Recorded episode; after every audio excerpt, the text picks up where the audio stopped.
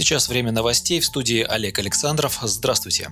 Справедливая Россия в Госдуме предложила провести эксперимент с отменой техосмотра. Лидер думской фракции СР Сергей Миронов поддержал решение премьер-министра Михаила Мишустина перенести введение нового порядка технического осмотра автомобилей с 1 марта на 1 октября. В рамках новой процедуры предполагалось ввести электронные диагностические карты и обязательную фотофиксацию процесса с использованием геолокации. Политик напомнил, что многократно призывал правительство отложить, а еще лучше отменить так называемую реформу ТО. Сам по себе техосмотр – обдираловка водителей, которая не решает задачи повышения безопасности на дороге. Весь смысл новаций во что бы то ни стало заставить людей платить за никому не нужную формальность, считает Сергей Миронов. Позиция левопатриотов по этой проблеме содержится в законодательных инициативах фракции СР. Это отмена обязательного ТО для легкового транспорта, кроме такси и служебного парка. Как заметил справедливорос, сложившаяся ситуация дает возможности, которыми стоит воспользоваться на благо людей. Он предложил, раз новый порядок ТО не ввели, до 1 октября в виде эксперимента отменить техосмотр легковушек. К тому времени, глядишь, для всех станет очевидно, что без этой надуманной процедуры можно и нужно обойтись, сказал Сергей Миронов.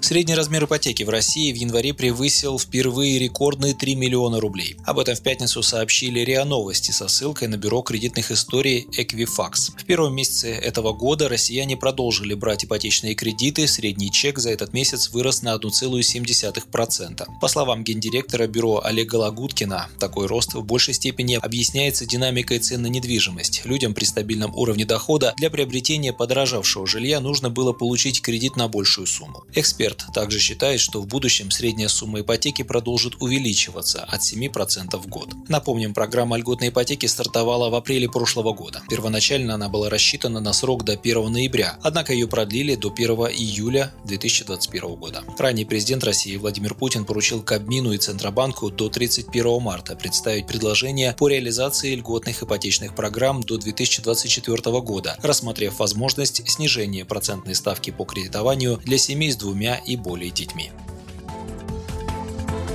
В Госдуме назвали диверсией вложение миллиарда долларов в американские гособлигации. Решение увеличить на 1 миллиард долларов вложение России в государственные облигации США является диверсией. Об этом заявил лидер «Справедливой России» Сергей Миронов. Деньги – это оружие. Никто в здравом уме не станет его хранить в арсенале государства, которое считает вас врагом и не скрывает своих враждебных намерений, заявил Миронов. Парламентарий обратил внимание на заявление замглавы МИД России Сергея Рябкова о необходимости изоляции нашей страны от финансовой системы США. США. Выгодно только одно – вкладывать деньги в экономику своей страны. Вкладывать капиталы в чужую даже под хороший процент значит обворовывать самих себя, рассуждает Миронов. Представитель МИД Сергей Рябков напомнил, что за последние несколько лет США ввели около 90 раундов санкций в отношении России против государственных банков и корпораций нефтегазового сектора, а также высокопоставленных чиновников и крупных бизнесменов. А Центробанк, несмотря на все это, в декабре прошлого года на 1 миллиард долларов увеличил вложения в государственные облигации США.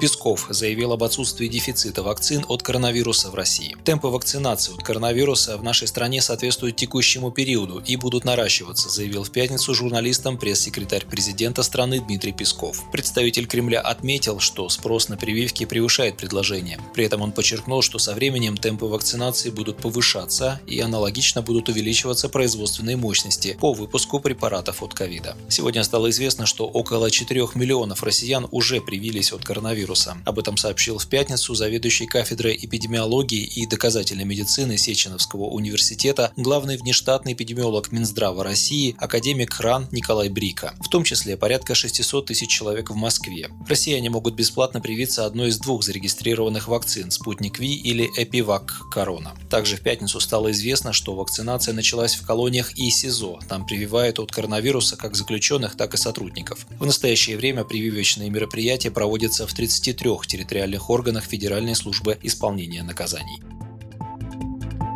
Эксперты и политологи обсудили перспективы партии «Справедливая Россия за правду». Накануне в Международном мультимедийном пресс-центре «Россия сегодня» состоялся круглый стол на тему «Как лидеры новой политической силы поведут партию ко второму месту на выборах». Руководитель практики политического анализа в ЦИОМ Михаил Мамудов рассказал, что об объединении партий слышали около 30% россиян, причем 7% осведомлены хорошо. Член Президиума Центрального совета партии «Справедливая Россия за правду» Андрей Кузнецов отметил, что после прошлогодних последних выборов ни один политический игрок не демонстрировал такой динамики роста, как СР. Сейчас мы видим двукратное увеличение популярности партии в сравнении с ноябрем-декабрем, добавил он. Писатель, член Изборского клуба Николай Стариков отметил, что скептиков, которые высказываются против объединения партии, не так много, а большинство людей видят в этом позитивную динамику. На сегодняшний день «Справедливая Россия за правду» – единственная растущая партия в стране. Это факт, добавил Стариков, акцентировав внимание на том, что ни в одной из программ трех составляющих партий нет серьезных разногласий. Объединенная партия социалистическая и теперь представителей партии «Справедливая Россия за правду» вполне можно называть социалистами. Мы предлагаем отмену пенсионной реформы, увеличение зарплат и пенсий. За таким социализмом с удовольствием пойдут в будущее не только те, кто помнит социализм, но и те, кто при социализме никогда не жил, подчеркнул Николай Стариков.